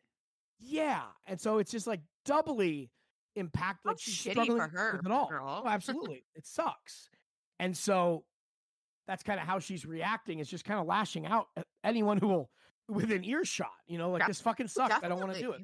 Definitely. The soul gaze. I, I swear to God, I, this was always. I've read this a million times. I've read it three times this week, and my brain processed that as like three possible futures, and he's describing different things about them, not five, six. I don't even know. I'm like, I'm beginning to think that I have. I, I, I, I always, you know, when they do standardized testing in school, Uh huh. you get like different, like math, science, social studies, whatever.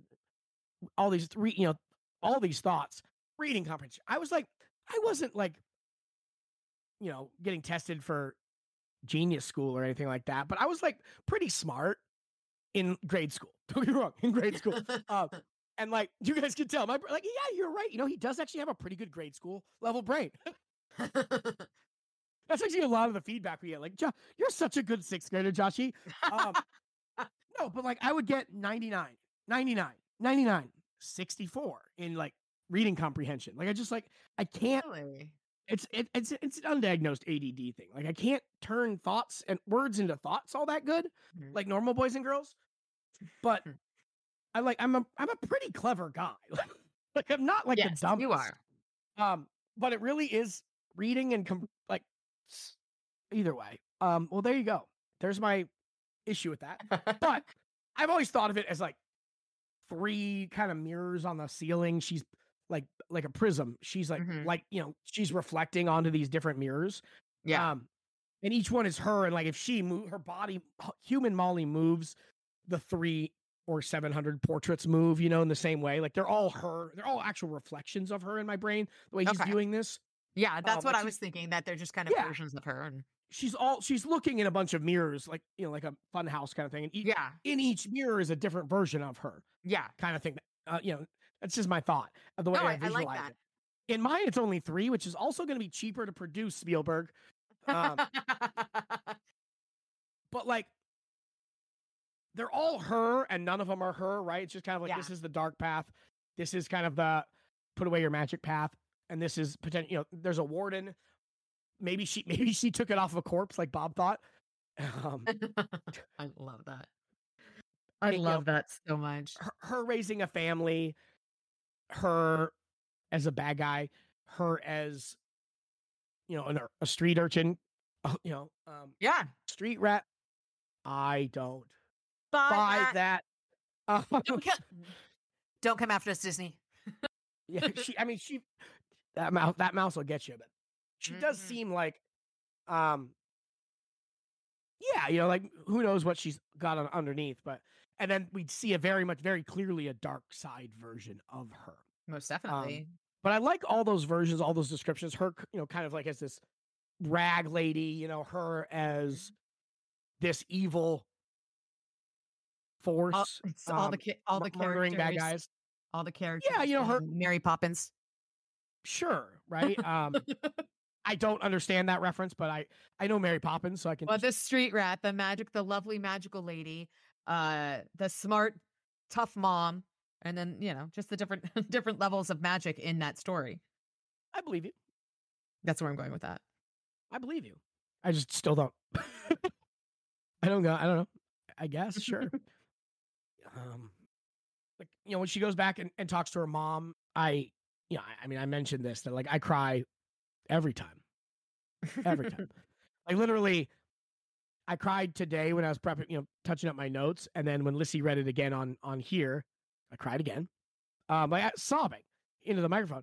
I um, it's just again, Mar- this is James Marsters's fault because every time I read it now, it's like his voice. Lissy, yours was very good too. Don't get me wrong, um, but like just that like that mama is just intense um and like you know like all the things he's done for us like how dare you mama like what point what what what part of that made you think he was a coward like is it when It's you- just her. She it- got she got her hackles up, you know, and her. And I Oh, just think I understand in the hold that against moment she was just a that red against hot Charity mess. yeah no i don't hold that against charity at all First time going through, I totally did. Not gonna lie. Um, honestly, I used to, but I don't now because of our talks about her and how much we, how much better we understand Charity now than I used to. You're welcome. This this podcast is making me a marshmallow. Making you. That's fair. That's fair. Um, we need to wrap this up. Um, she makes the right decision. Obviously, Mhm. decides to go um, a second time. I like Forthill using scripture on her. It's Yes. funny. Well, Molly used it first. Yeah. but and Harry like, ooh, I haven't heard that one. Yeah, I love it. He's read that goddamn thing cover to cover. He's just antagonizing, stirring the pot, That's stirring the pot. part of it. And then, yeah, I mean, like them deciding to to to go is is great and powerful. Any other thoughts there on on that last chapter we did? Um, As actually, yes. forward? So right. earlier, I think it's interesting because earlier in this book, I was referring to Molly as Charity's child. And I think it's interesting that Charity says, You are your father's daughter. Yep, yep, yep. I just thought that was really fascinating. And it's kind I of I thought that when I read it. Yeah, that, I wrote that up. I think it's interesting that she is a little bit of both Of because she has she has the the strength and the magic of her mother, but she has the willingness to use that to help of her father, which I really like Mhm. that. The other thing is um I guess it's more of an overreaching than a specific chapter. But in this book, we've learned that fear equals power. Mhm, But mhm. lack of fear also equaled power, yeah, for sure. which is really because the presence or lack of something is that's interesting that they're both powerful when wielded the correct way. And so I kind of like Molly Molly used fear as power. So it's kind of it makes me wonder where she's going to go with this. She understands the use of fear as power. But she also understands the magic and power of faith. So I just think that's an interesting it was just an observation I made um about those types of power because we're constantly learning about different kinds of power. You know, the Mhm. power of a mother's love, the power of faith, and now we learn of the power of fear.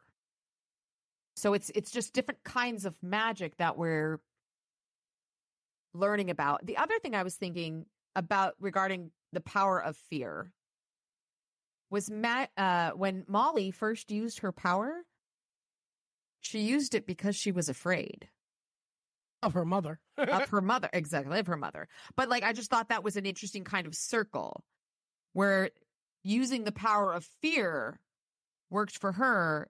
And it also is how she ended up getting into this mess. So it's just observations. Yeah. and at the end there, I like where she Charity finally calls him Harry. I love that as well. hmm Yes. So, anything else there, or we move into the last couple minutes here? Those are the big ones that I had going Yeah. for me. What, what did you have? uh What did you have for yikes? Um, I didn't really have any yikes. Yeah, I didn't catch any either. Certainly. What? Um. Yeah, I, I, there wasn't a whole lot. Again, when these, when you get the big action sequences, yikeses usually don't pop out. But it would certainly Yeah. be bad if they did. Yeah. Um. In that case, then you got a couple quotes of the week for us. Of course. Yes, I do. I'm chapter 37. It's from last year for a couple of years now. Damned if I was going to give a bunch of murderous fairy monsters a chance to paw through my emotions. Um, and this one you read, but I still loved it. I wasn't absolutely certain the thing was quoting Shakespeare, but that didn't mean I couldn't do it. Bloody constraint. I told him. For What's should that you from? um Sorry, finish the quote and then tell me. Or if you for should know. you for should uh for should you try to hide the girl from me even in your heart there shall i rake for her i, see It's one of those quotes that like you just know. Like I've heard it. I know Yeah. it. I just don't actually know uh what it's from. Henry Henry the Fifth. There you go. uh, yep So um that was good. Is that you have any more? Or that was oh of course i have more I know you Please. do. Are you gonna read any more? uh the black ice of the parapet hardened once more in a moment, as though it had never thawed, and I pulled Charity carefully away from the involuntary education in skydiving. And the last one, hey, I don't care what kind of fairy or mortal or hideous creature you are. If you've got danglies and can lose them, that's the kind of sight that makes you reconsider the possible genitalia related ramifications of your actions real damned quick. Very much so. I don't know how this note is. It's like after my third quote here, Uh huh. in between my third and fourth quote here, where I asked about fencing earlier, Chunk. Um, earlier in this novel, Harry brings up that he thinks boyfriend Nelson could have been a fencer, right? And I was like, oh he yeah. He brings up that he was he did some He- fencing, that's why. which is funny. I still don't understand why or how Harry would have found fencing. Maybe it's something Ebenezer did for him, or Justin Maybe. had him learn to, you know, learn Justin to would be fight. a, Justin. Justin wouldn't do fence. Justin would do like mur- murder each other. But I, I just like that that full closes the loop on that. Um, I just put it in between quotes for some reason, the wrong Nice. place in my notes. Sorry. Um, and then I got a couple here. If you unless you have one more banger, no, that's it. I liked again. You read this one, but something's coming. Something usually is. Just like that one a lot. Yep. And uh, I don't want to be a bad guy. No one wants it. Most of the bad guys in the real world don't know that they are bad guys. Mhm. You don't get a flashing warning sign that you're about to damn yourself. It sneaks up on you when you aren't looking. This conversation with Molly, and then poor kid, she looks so damn young. I was fairly sure I had never been that young. Uh, I feel that a lot. Absolutely, every goddamn day of my life. Um, I need. I know what could rejuvenate me. You got to get us cra- crackpot theory of the week. Crackpot theory of the week. Uh, so I, I mean, I don't know how crackpot he is. I talked about it earlier, where that I think Maeve actually led that uh, charge Okay. into Arctis Tor, and I still have a feeling that the fairies aren't going to let Molly go. I feel like she's going to get drafted into Fairyland one way or another, hopefully voluntarily. But I just feel like she's she's not meant to go the way of of Harry and become a warden and all of that. She's just too volatile and just I just don't. I I want more. I want more adventure for her. I guess. Well, Not if you were actually a 17 year old girl, but in this story. Yeah, I mean, but you see, like the different versions of Molly. One of them is kind of her mom. One of them is kind of Harry. You know, there's there's different versions up there, and it's interesting. yeah, very Um, interesting.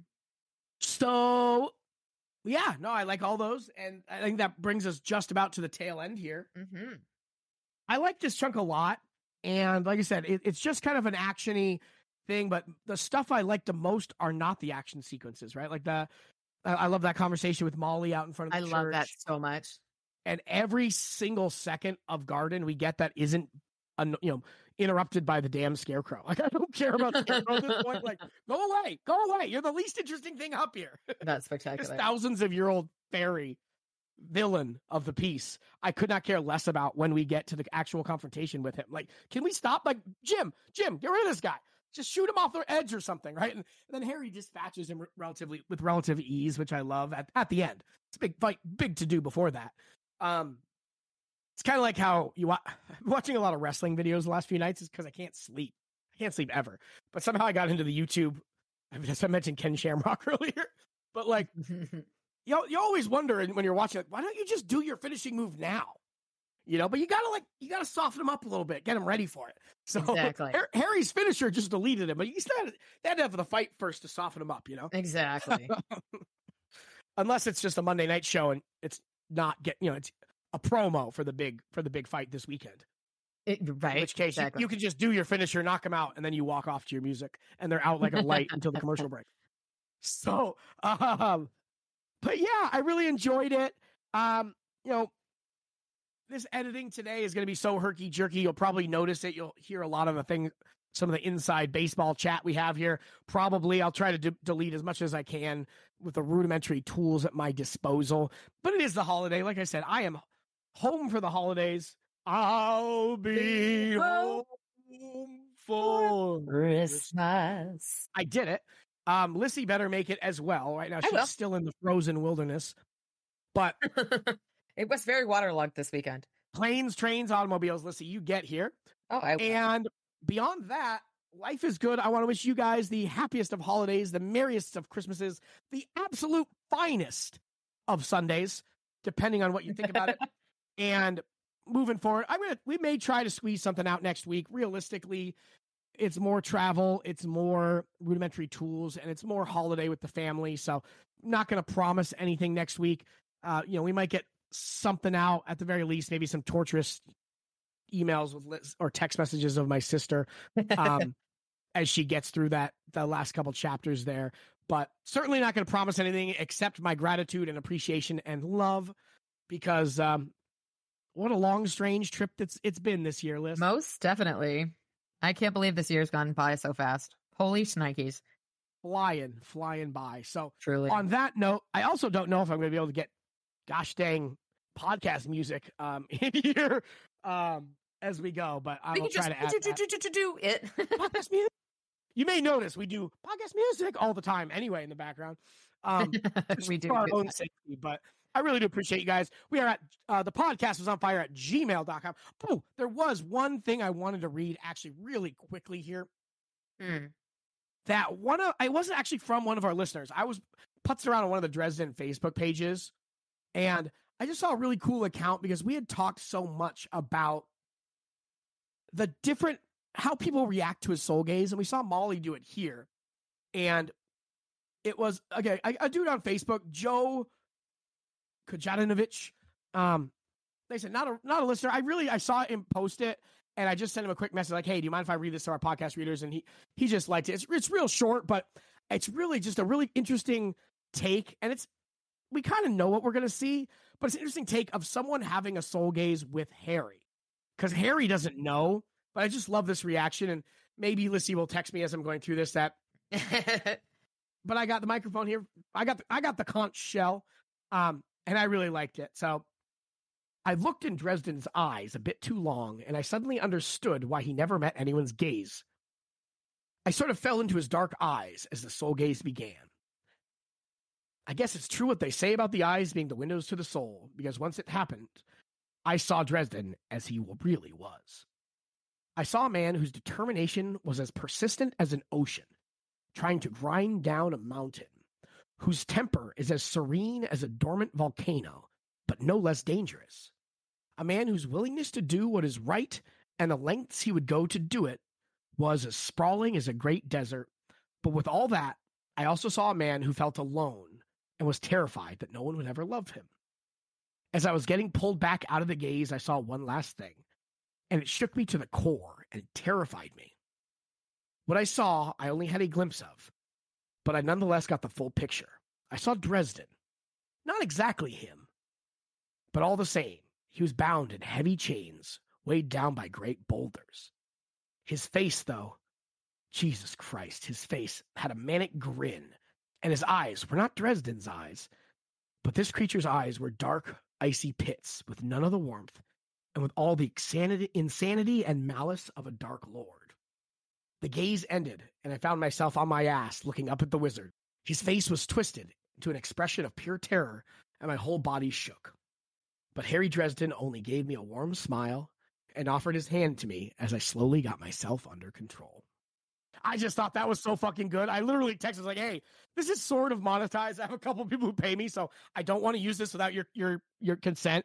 Um, that's fucking great, was it? Amazing. But it love it. also makes me think of the dead eyes of Mhm. Lea. Yeah, like there's something in there that that you just can't trust or believe or dark accept. side. Yeah, that dark side Yeah. came in and Very, very, very cool stuff. So, uh, I just very again, well written too. Yeah, Joe Joe uh Joe, you're awesome. Kojadano- Ko- Ko- Um, very cool. I appreciate you and appreciate you letting us uh, use it. I also told him about the pod, so hopefully he gets here, you know, in 17 years when someone has time to listen to all this. but super cool. I just honestly I loved it and uh, I just stumbled upon it. It was in the comment section of a post on a Dresden Files page that I follow. It's uh, I don't remember so which one. Really, really cool. Really delighted that I found that, and especially because we talked last week and this about how a soul gaze affects him. A soul gaze with Harry affects you. Um, Yeah. but yeah, last thing, we are uh podcast was on fire at gmail.com. The podcast was on fire at gmail.com. The podcast was on fire at all the things and patreon.com slash the podcast was on fire. Guys, we appreciate you so much. Thank you so much. Uh, we've started to get a, a couple people signing up over there as free memberships as well. You get nothing for that, um, except access to any news, or I'll do a couple posts once in a while over there. as we get through here. If I if I am or I'm not going to post something for Christmas, I'll I'll definitely let you know one way or the other right now. Right now, assume we are not, but the podcast is on fire slash sorry, patreon.com slash the podcast on fire. Patreon.com slash the podcast was on fire. On that, guys, have a very merry holiday. I have been Josh Up and Alyssa.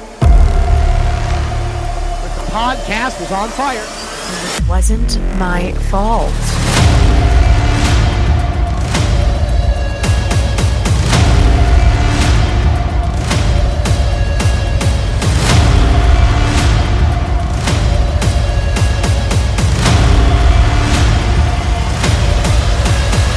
Hi, everybody. I'm Josh. And I am Alyssa.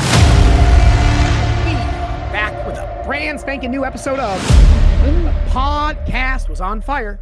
And it wasn't my fault. So during that break, I went downstairs. I had to find some, I needed some caffeine so I didn't pass out. Uh-huh. And Erin couldn't get the Netflix to work as she needs your Netflix password for some reason.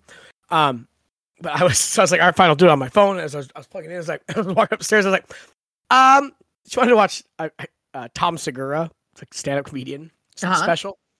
And I was like, I said, yeah, it says, maybe not sure it's kid friendly. I took a couple steps. I was like, as if I say I'm not, I know it's not kid friendly. Um, and then she's like, "Oh, that's okay. They're going. No, they're going to shower and go to bed." And then Everett pokes his head out of the room upstairs and says, "What's not kid friendly?" I was like, "The comedy special your mom's watching downstairs. Go watch it." and then I ducked into the room. oh, we're getting some good uncling in so Oh, far this trip. Heck yeah. Oh goodness gracious!